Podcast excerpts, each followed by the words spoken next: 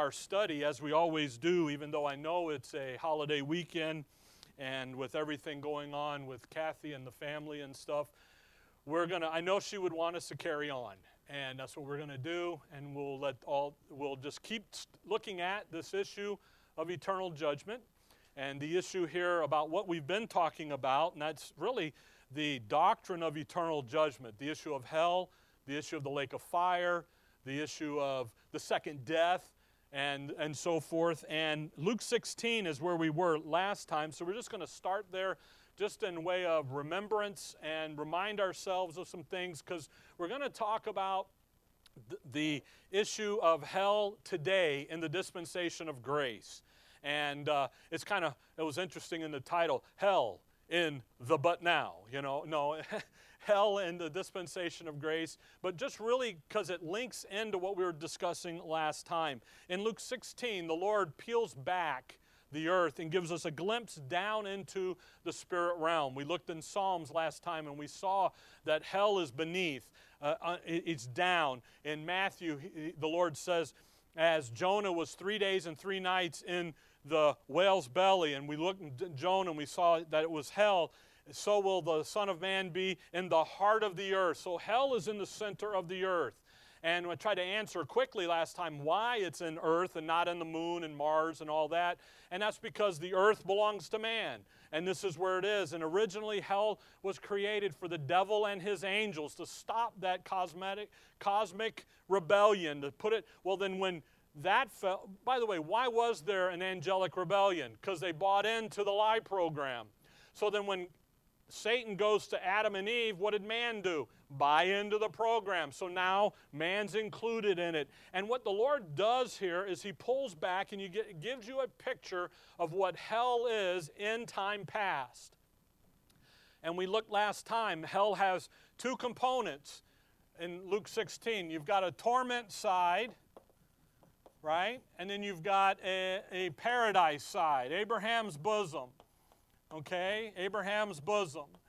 And, and he be- begins to deal with that issue and he begins to lay out the doctrine. If you look there at verse 22, Luke 16 22, and it came to pass that when the beggar died and was carried by the angels into Abraham's bosom, the rich man also died and was buried. And in hell, so hell is the big term, hell he, looked, he lifted up his eyes, being in torments. So here's the torment side. That's where that comes from. And then he, he looks across to Abraham's bosom.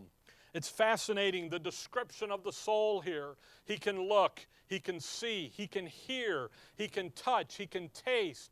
So your soul has a bodily shape, a bodily function to it. It isn't, you know, Halloween with the ghost and it's a sheet and no it's not that at all. It's literally a it's got a finger he's got a tongue he's going to have memory. Could you imagine? Look at verse 25 but abraham said son remember that thou in thy lifetime receiveth thy good things and likewise lazarus evil things.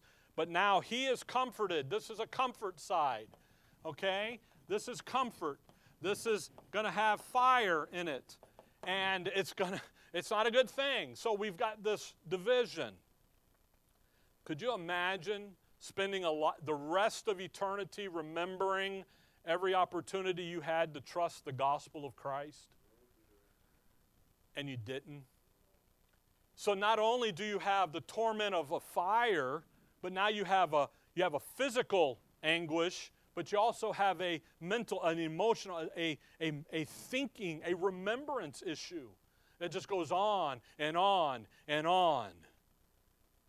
Verse 26 And besides this, between us there is a great gulf. There's a gulf here that separates the two chambers.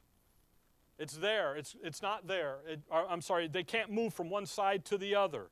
It fixes it. Because what would happen if you could? The torment side would be unloaded into the bosom side, the paradise side. Get out of this. But no, there is. And that's why you know that when Christ died at Calvary, and he says to the thief, Today you'll be with me where? In paradise. He doesn't go to the torment side and then move over because the gulf is there, and the Word of God says you can't do that. So in time past, you had two compartments. By the way, this is the lost, this is the saved. David says, You won't leave my soul in hell. Which side would David be on? Paradise side. Job says, Even though you're going to plant my body in the ground and the worms are going to have it, I'm going to go to hell here and I'll see my Savior one day in the earth.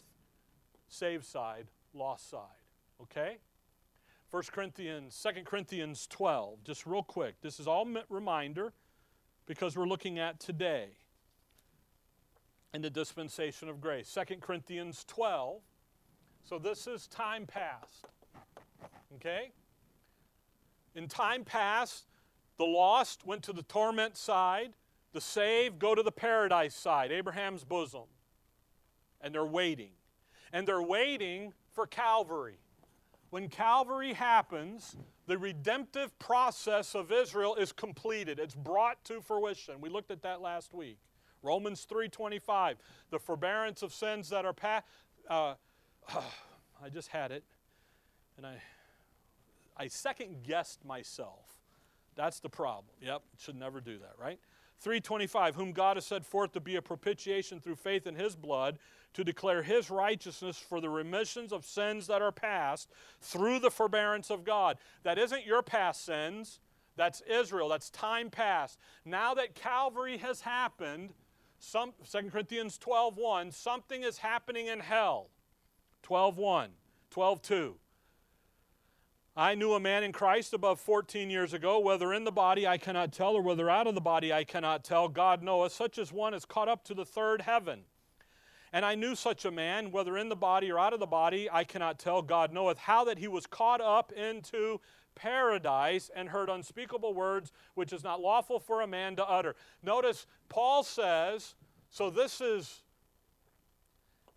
this is Calvary to that event is in Acts 14.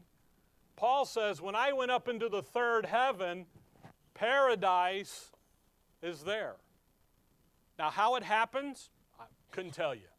When did it happen? It happens after Calvary, but before Paul, Acts 14 event happens. Somewhere in there, the saved went from the heart of the earth up to the third heaven. Hebrews chapter 12, we looked at this uh, of the heavenly Jerusalem, of just men, souls made perfect. They're in heaven now. So, in the but now, Isaiah says that this is there. Isaiah, Isaiah says that hell has expanded itself. It took over the paradise part. Okay? You with me? You sure? Just check it. Okay? All right? So now, today, in the but now, hell is for the lost, period. But the believer goes where? The third heaven. And that's what we want to look at. Now, by the way, next week, we're going to do the to come and we're going to find out that because the torments, uh, we're going to look at Mark 9, and we're going to spend a lot of time, uh, majority of the time in Mark 9. Luke 16 and Mark 9 are the two big passages in Scripture about hell dispensationally, time past and the to come. Then we're going to deal with Mark 9, and we'll see a shaft burnt in there and we'll see that there's a shaft where they go out, Isaiah 66. Look down in there as a memorial of God's attitude toward sin. And then we'll look over in Isaiah and we'll see over in the river Euphrates, they, they build a zoo for all of the doleful creatures and stuff, and they put that over there. And, and what's going to happen in the millennial, millennium is that people will be able, Gentiles will be able to come out, people will be able to come out, look at that and go, oh, I don't want that, and then off they go. Okay? We'll look at all of that.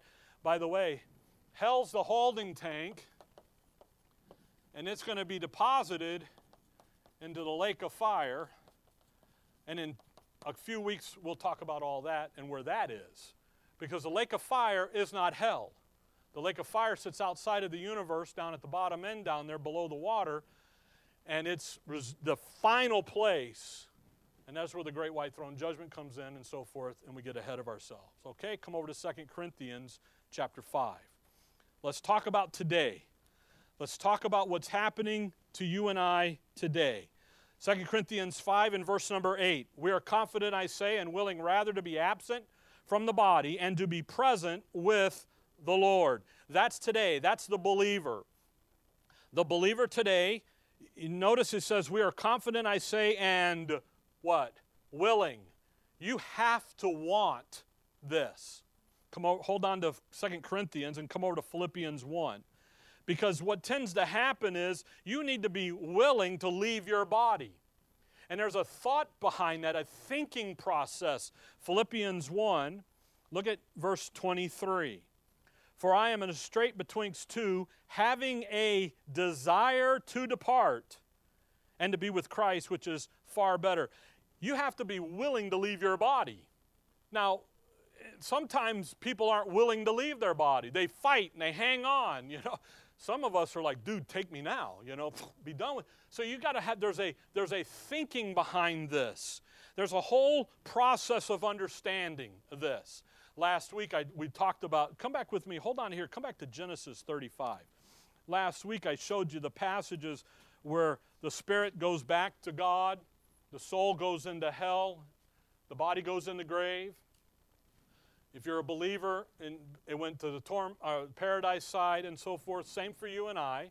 Your body goes into that grave, it returns back to the dust. Your soul is going to go into the presence of the Lord. We're going to talk about that here a little more. And your spirit goes back there. But look at Genesis 35.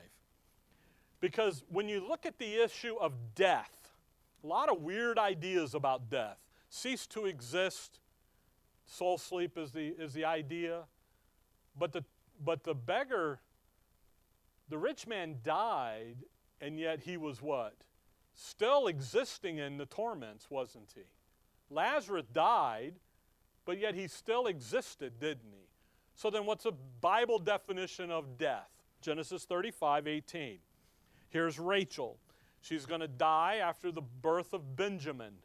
And it came to pass as her soul was in departing. Parenthesis for she what? Died. So what is death then, scripturally? Your soul leaving your body. See? That's what it is.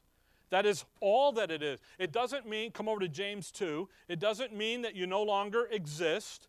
It doesn't mean that you, you cease to, to function. It doesn't mean any of the things that the theologians dig up and throw at you. It just means your soul left your body. James chapter 2, verse 26. For as the body without the spirit is dead.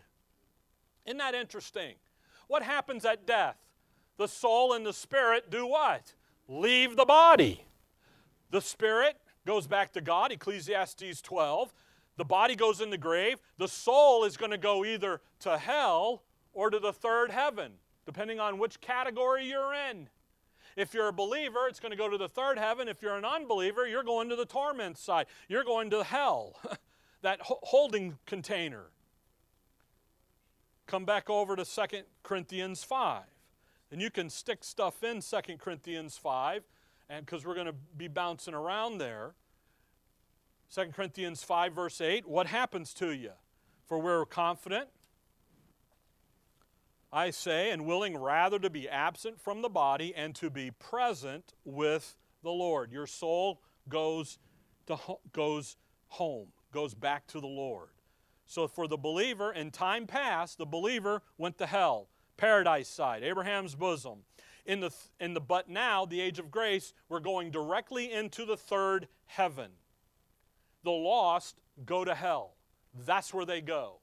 Come over with me to Ephesians chapter 5. Let's talk about the lost. If you're here today and you're lost, please don't be lost anymore. it's a tough place to be. You need to know of your eternity. You need to know of that eternal security of life everlasting in Christ. Look at Ephesians 5, Look at verse 6. There's a great movement out there amongst believers to not talk about hell. Let's have this be a little soft and don't do this. And how can a loving God do this? Well, the love of God has nothing to do with this. This is talking about the holiness of God, the integrity of God. The holiness, integrity, we call it holiness. It's made up of two components. We're going to see this. It's made up of the righteousness of God, this right, perfect standard of righteousness, but then it's made up of the justice of God. And what the justice of God does is it looks at the perfect righteousness, that perfect standard, and it says, This doesn't match that, and it nails it. It goes after it. Well, what do we need? We need perfect righteousness. We fall short of the glory of God. So, what does the justice of God say? I'm going to nail you until you come to Calvary, where He was made to be sin for us. Why? That we would be made righteous.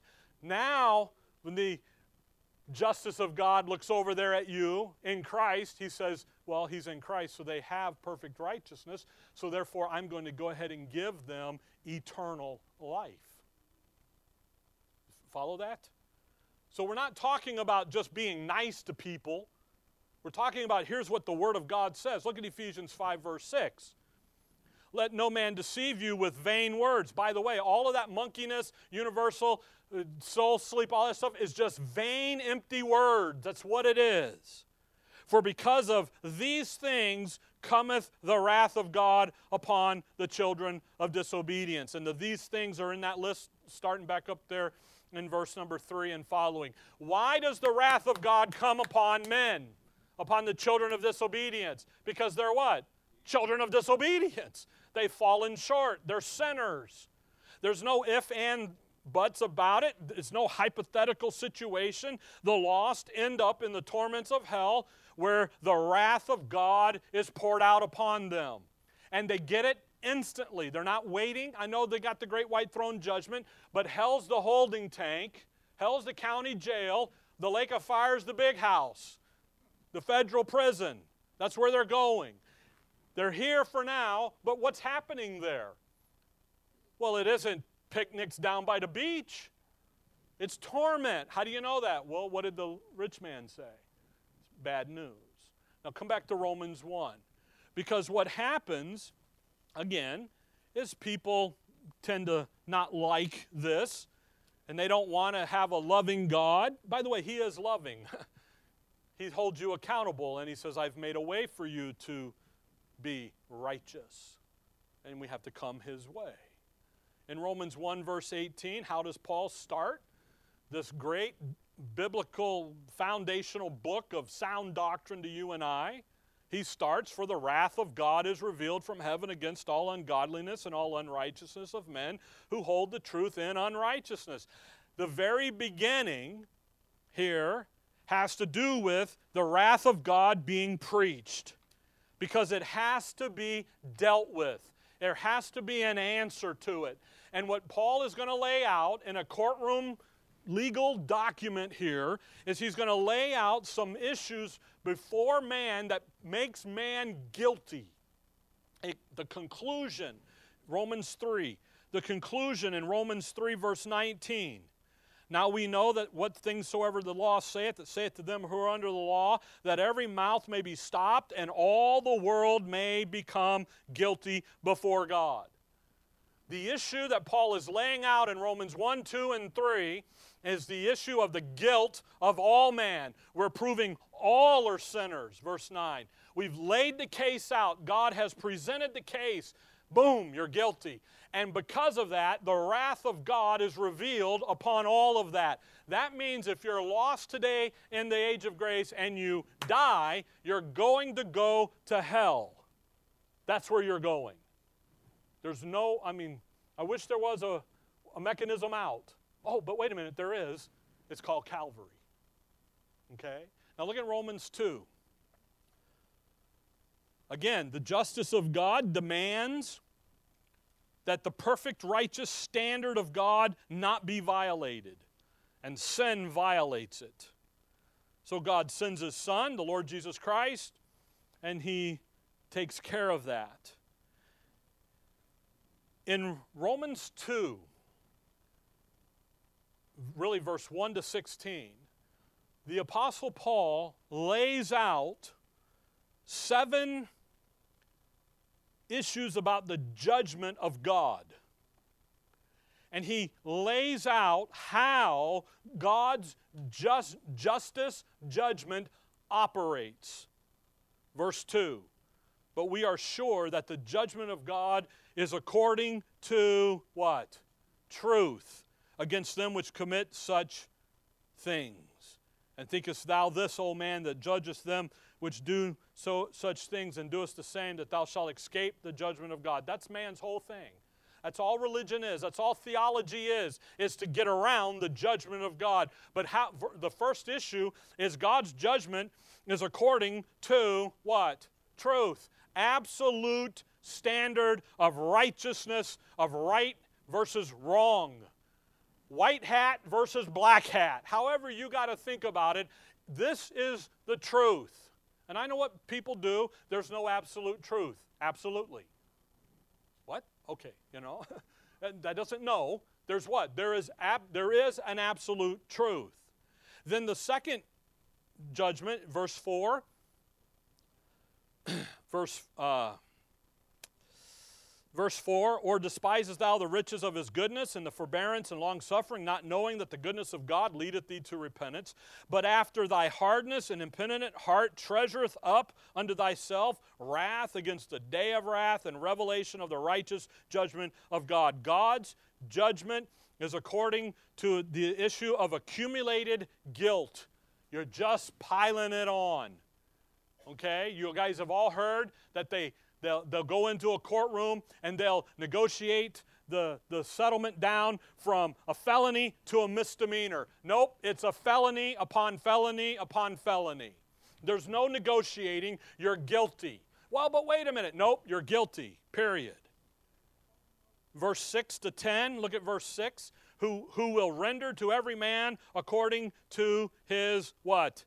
Deeds. The justice of God, the judgment of God is going to work according to man's works, their activity. Well, you go, we'll get over there in a few weeks and look at the great white throne judgment, and the books are open according to what they did. Now, what do you do today in the age of grace? Well, you trust, you believe, don't you? See? What do most of the unsaved world do? Religion of some sort activities. Verse 10, or sorry, verse 11, for there is no respecter of persons with God. And that's the, the, the, the, the, the number next here. It's without respect of person. Well, but wait a minute, I'm just such a good guy. I gave to the church. But nope, guilty. You're not my son. Guilty, guilty, guilty. Verse 13 Well, verse 12 For as many as have sinned without law shall also perish without law, and as many have sinned in the law shall be judged by the law. He's not, doesn't matter where you're at. You've violated the perfect righteousness standard. The judgment, the justice of God will nail you. Verse 13. For not for now watch verse 13. For not the hearers of the law are just before God, but the doers of the law shall be justified. For when the Gentiles which have not the law do by nature the things contained in the law, these having not the law are a law unto themselves, which show the work of the law written in their hearts, their conscience also bearing witness, and their thoughts, the meanwhile accusing or else excusing one another. Notice that big parenthesis there, because the judgment of God is going to be according to the light and understanding that you've received. So if you've been around church, okay, what have you been what have you been exposed to? You've been exposed to the Word of God somewhere along the line. And you still deny it, guess what? That's a point in the judgment. You had it, you had an opportunity. Yeah, but I didn't know.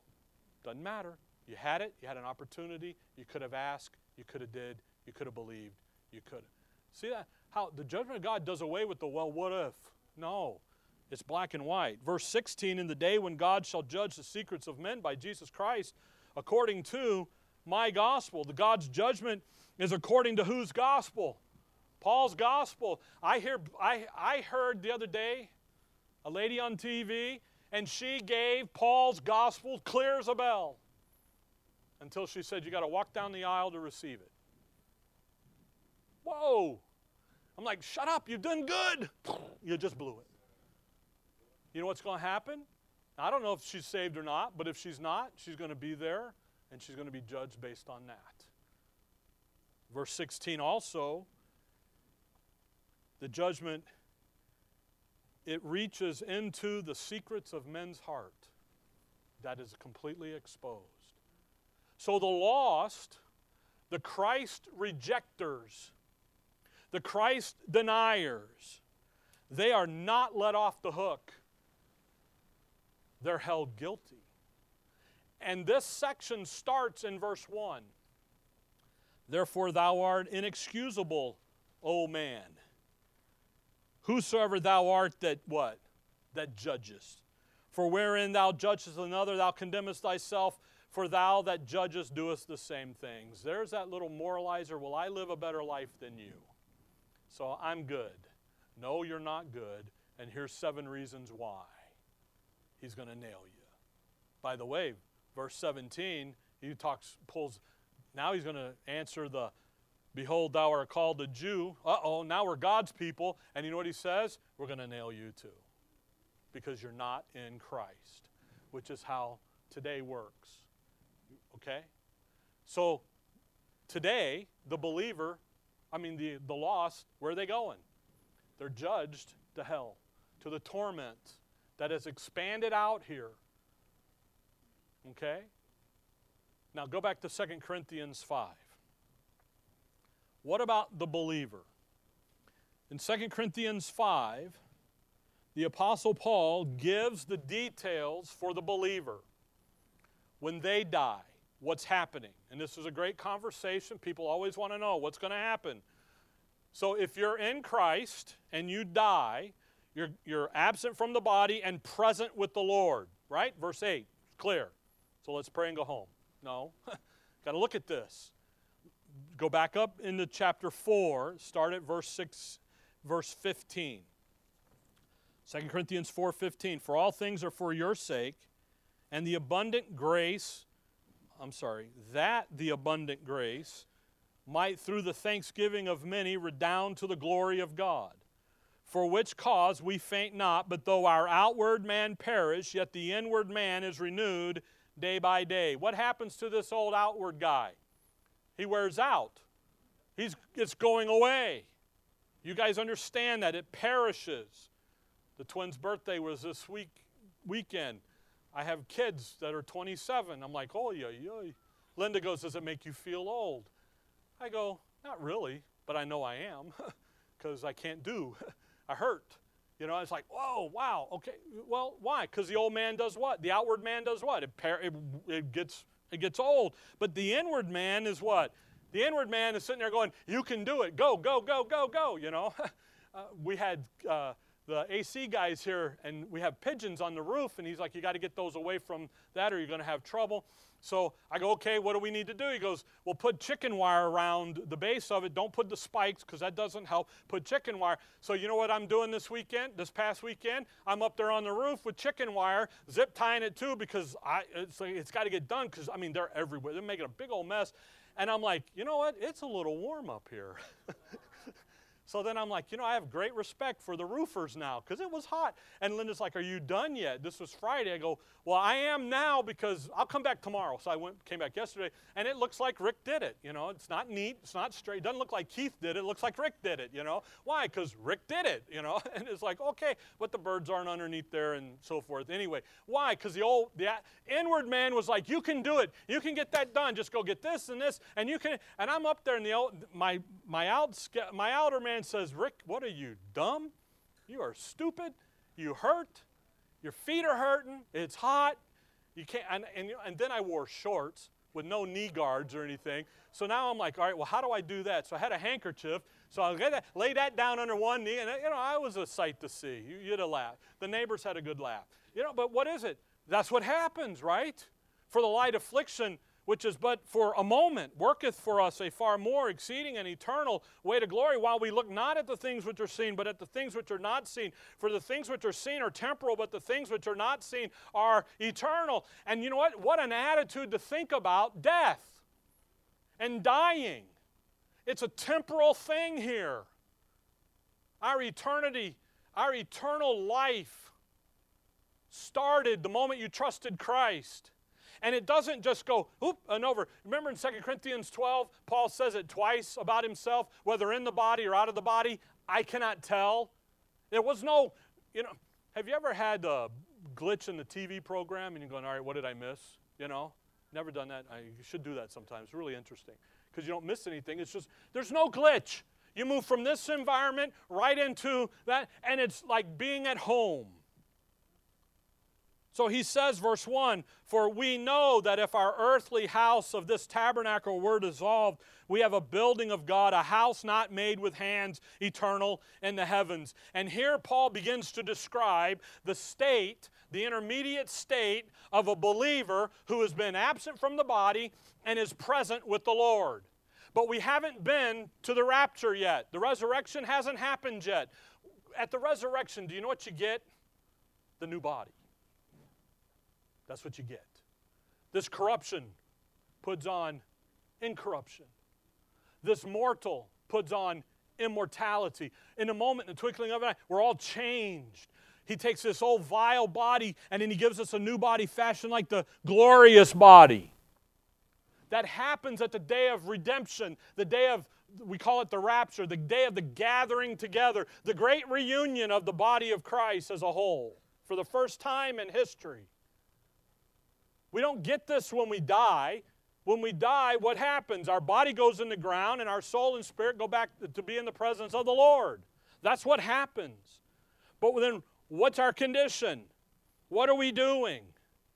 Well, we are we're going to put off this old house and we're going to get ready for the new house. And that God has given us again when we gather together the day of redemption. Now watch verse 1.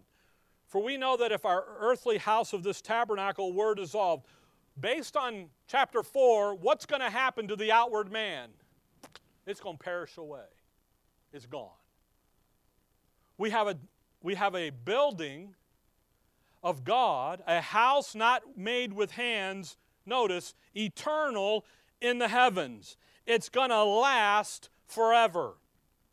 So, this new body, this house, notice the terminology he uses the tabernacle, the house. In Israel's program, where did God meet them? In the tabernacle, in the temple. The temple was called the house of God. So David says, I'm going to build you a house. He goes, No, you're not. Your son's going to do But he it's, a, it's where you gather. The household of faith the house of God, the whole family, all of this terminology, and it's eternal. It's, it's gonna, we're going to be completely and totally equip, equipped to operate in the heavenly places forever. It's in heaven. A Jew would never say, I'm going to die and go to heaven. He claims Job, I'm going to die, I'm going to be resurrected, and I'm going to see my Savior on the earth.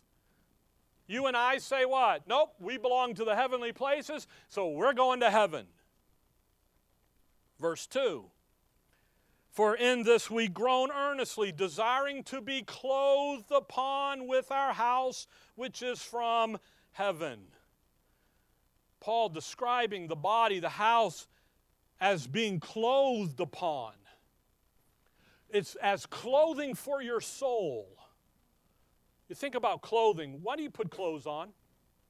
To cover up, right? Please cover up. You cover up. Your soul needs a covering. Your soul needs an ability to interact with its environment. How do I do that? I do it with the body. How can you interact? How can you touch things, eat things, and, and uh, play with things and deal with things? Because you have a body that's earthy. We're going to have one of the heavens.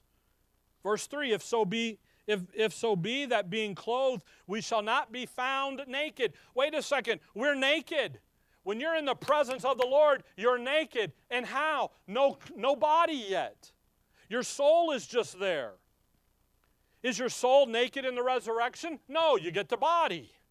So Paul's talking about the status of absent from the body and present with the Lord. In the presence of the Lord, what are you? You're a soul sitting there. No body yet. It isn't time to go do the hev- work in the heavenly places. You're waiting. You're in, a, you're in a holding pattern, if you will. You don't have sin to control the clock. So you, go, you know, Paul doesn't sit there and go, man, it's been 2,500 years. What's going on here, you know? He's not saying that at all. Why? He's in the presence of the Lord, his Savior. He's just basking in that.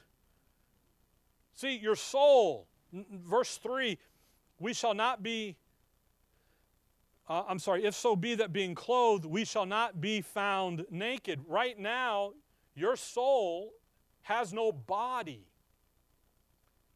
in this state. Verse 4 For we that are in this tabernacle do groan, being burdened, not for that we would be unclothed. Now, look at that very carefully because every time, every now and then we get this, oh, I just wish I'd die and get the new body. Paul says that is, you know that that is the most, that is an improper attitude. It is improper thinking. Because who are you? You're an ambassador for Christ. You got a job to do here. What are we to do? Back up in chapter 14, the inner man's going to be renewed day by day. In this light affliction, what does it do? It works for us. So instead of sitting over here crying for a new body, let's use our renewed mind status and think about what's going on and use that so that it'll work in us a more exceeding and eternal weight of glory. So instead of saying, Oh, I need a new body and just, Lord, come back today, please come back to, and boohooing, get up, put your big boy pants on, and go to work as the ambassador for Christ. Because you know what's going to happen? It's appointed unto man what? Once to die, then the judgment, and it's coming your way. Let's go. Let's get on with it. And that's what Paul's getting at. The Corinthians didn't want that. The Corinthians wanted it easy. He's like, no. Look at verse 4. For we that are in this tabernacle do groan, being burdened, not for that we would be unclothed, but clothed upon that mortality might be swallowed up of life. Yes, what do we want? You know, Paul, I don't want to die. I don't want to be here. I want to be there. He says it. But he says it, but then he, that thing in Philippians, uh, hold on here. Look at Philippians 1. Philippians 1. Look at verse 23 again. Verse 21. For to me to live is Christ and to die is gain. But if I live in the flesh, this is the fruit of my labor, yet what I shall choose I want not. Well, obviously, because what does he want to do? He wants to be with Christ. For I am in a strait between two, two, having a desire to depart and to be with Christ, which is far better. Nevertheless, to abide in the flesh is more needful for you. What is he? In that our we have that same thing, don't we? Be here to you know, come on. And having verse 25, this confidence, I know that I shall abide and continue with you all for your furtherance and joy of faith, that your rejoicing may be more abundant in Jesus Christ for me by my coming to you again. Look at his attitude. We all get there. Man, just, Lord, take me home now. I'm sick, I'm tired, it's done. But Paul says, okay, you got that? But man, that's not the the attitude is is let's go over here and let's get some work done while we can. Because one day you're not going to be able to do that. One day you will be in the bed not able to get up. If the Lord tarries, you will be in that situation that everyone eventually finds themselves in. But for now, let's get on going. 2 Corinthians 5. As he describes this, Paul says, Man, you know what I want to be? I want to be clothed upon. I want that new body. I want what's going to swallow up life. I want that to be that. Verse 5 Now, he that hath wrought us for the self same thing is God, who also hath given unto us the earnest of his Spirit, of the Spirit. Isn't that wonderful? Ephesians 1:13, you trusted, you heard the gospel, the word of your salvation. You trust Him. The Father seals you with the Spirit. The what? The earnest of the inheritance. You know why you know that this is the case? That this isn't a hypothetical? This isn't a, some theology born off by Paul on the back end of a donkey somewhere traipsing across town? You know why? Because what does God's Word say in verse 5? Where are we confident? Because God's Word says this is the condition. God's Word says this is what's to happen. The earnest of the Spirit. This is God's word on. So when we're absent from the body in the presence of the Lord, what's our condition? What are we doing? We're waiting for something, aren't we? We're waiting for that new body. We're waiting for that mortality might be swallowed up of life. We're waiting for the day of redemption. We're day, waiting for the day of resurrection. We're waiting for the gathering together, the rapture. However, you need it to click in your mind, that's what we're waiting for, but we're not doing it over here, tapping our feet, going, Come on, Lord, let's go. We're in His presence and we're waiting. Verse 6 Therefore, I love that. Therefore, we are always confident knowing. Isn't that wonderful? That's while we are at home in the body, we are absent from the Lord. What do we know, folks? Based upon the Word of God, what do we know? While I'm here, I'm not there. Isn't that such deep theological thinking? I, I, it's just, we need to write eight volumes on that. No, that's pretty simple, isn't it? But what I want you to catch is always confident, knowing. Wherefore comfort one another with these words. 1 Thessalonians 4:18. Romans 15, where do we get our comfort? From the scripture. What great comfort to have in the middle of the details of life as a believer to what? To know. We're confident. Verse 7 For we walk by faith, not by sight. That's what verse 18 of chapter 4 is talking about. The things that we see are what? Temporal. Uh, we looked at Kathy yesterday, that bo- her body laying there. It's temporal, it's a temporary thing. Your soul is eternal. You got an eternity here. How do you know that? We walk by faith, not by sight. Verse 8, we are confident. Oh, there's that confident word again. Based on what? Based on the word of God to us. Today, from our apostle, the apostle Paul, in the age of grace, in the dispensation of grace, to the church, the body of Christ, the believer is going to be absent from the present world and present with the Lord. It's to be absent and to be present. We're confident, I say, and willing rather. Boy, are we not willing. Boy, that's what we're looking forward to, isn't it? To be. We're willing rather to be. Absent from the body and to be. Present with, notice that, to be. That's the verb that denotes the state of being. Now, watch this in that verse. I willing rather to be absent from the body and to be present with. Notice how that verse started. We are. You exist here. Take your last breath, you exist there. To be, the state of being. You don't cease to exist. You what? You exist. You're here now. As we saw Kathy and her breathing's labored, and they're doing everything to take care of her pain and so forth to make her comfortable, she's what? She's right there. But the moment she takes her last breath, where is she? In the presence of the Lord. She didn't stop existing. Her body lays there on the bed to be then handled for the grave, and yet what does she do? She's boom, she's there. We're in His presence. And I'll be honest with you, folks, that's just what it, you are. You're in His presence. When a believer dies, Their soul, spirit, goes to be with God, the third heaven. But that isn't the end of the things for you and I. Okay? The rapture happens, the resurrection happens, we get our new body. And then what do we get to do? We get to go placed, and that, by the way, that's what verse 9 and 10 are about. Wherefore we labor that whether present or absent, we may be accepted of him.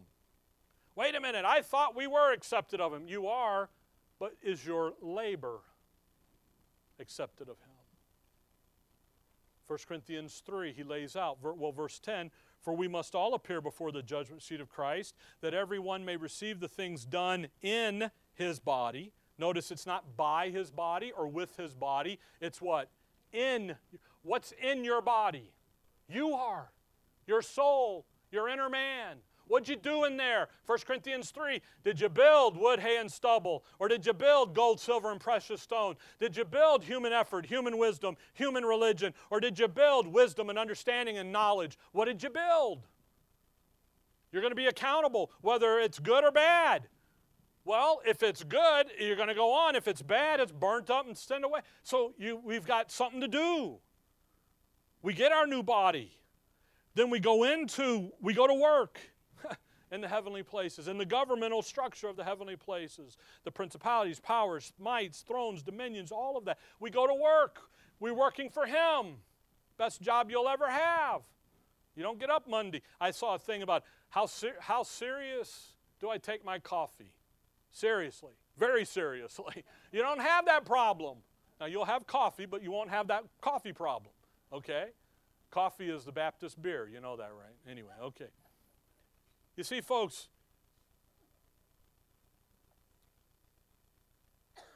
the believer has a future hope. That unbeliever, they don't have that. They're sitting over here in the torments and they're being reminded of the time that they walked by the desk, the little table there at the swap meet and said, No, thank you. They're reminded of the time when they walked by the swap meet and says, Oh, I know everything, thank you very much.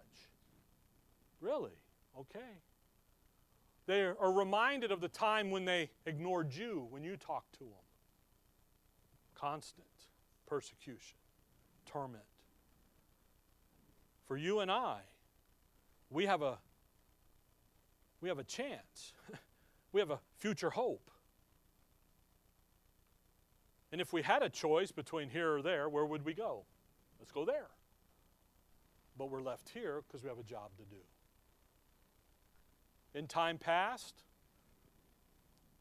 hell had two compartments the lost sit in the torment side, the believer in Abraham's bosom taken off into the third heaven after Calvary prior to Paul. Acts 14 events. Today, hell has enlarged itself Isaiah 5. The, the lost today go right to hell. The believer today goes right into the presence of the Lord. The ages to come, completely different ball game. And if you do not rightly divide your word, when you look at the doctrine of judge, eternal judgment and hell and the lake of fire and the second death, you will break your spiritual neck and you'll cause trouble in your life. So you have to have that clear. So next week we'll do the ages to come. We'll see that. But just catch what's happening today with the believer. They're absent, present. Not cease to exist. Don't I'm not waiting for the rapture. Nope, you're here and you're there. And what is there is you, your soul. The real you. And you're waiting for that new body so we can go to work in the heavenly places. But we're waiting. We have to wait. And that'll be a patiently. I think when Paul says patiently waiting for him, for Thessalonians, I think he's in that condition because we sure don't patiently wait, do we? But yet we are, we are to. So just catch the differences. And again, next week when we look at Mark 9, we'll see even more differences. The most wonderful thing you can know is where you're going to spend eternity. Don't spend it in the lost category, spend it in the believer category. And all you have to do to do that is just simply trust the shed blood of the Lord Jesus Christ. That and that alone. You don't have to acknowledge that you're a sinner. He already knows you're a sinner. You know you're a sinner. You just have to trust that He gave, provided the answer for the justice of God that demands an answer for that sin. The moment you do that, the moment you trust, the Father reaches in and He blesses you with all spiritual blessings. He makes you complete. He seals you with the Spirit. The Spirit comes in and circumcises you and regenerates your spirit, dead spirit, so you can communicate with, with the Godhead through the Word of God. He then baptizes you, identifies you into the church, the body of Christ, and then He comes in and He seals you and says, Nobody can get you out of me. No matter what comes, you're good. And the best part is if I'm absent from the body, I'll be present with the Lord. And that's the most wonderful thing ever. No matter what happens in life, folks, that is something that we that's why Paul says it twice. We are confident. Because Paul's under tremendous persecution. He's running for his life. And he says, "You know what? If they get me, they get me. But I'm doing what I'm supposed to be doing. I'm not quitting. I'm moving forward." Okay? All right. Dearly Father, we thank you for the morning, Lord. We thank you for your word. And Lord, we just thank you for your death on the cross, for what it means t- to you and to the Godhead.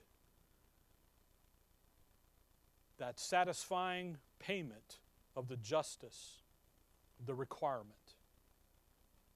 And Lord, I thank you for that. We thank you for that. And we thank you for the revelation of what all of that means through the pen of the Apostle Paul and the, that you've made that available to all men. And that it is simply we walk by faith and not by sight. Not any more complicated than that, as that is not complicated at all. And everything, the Lord, that we say and we do, we do it for your honor and for your glory that might, through the thanksgiving of many, redound to the glory of God. In your name we pray. Amen. All right.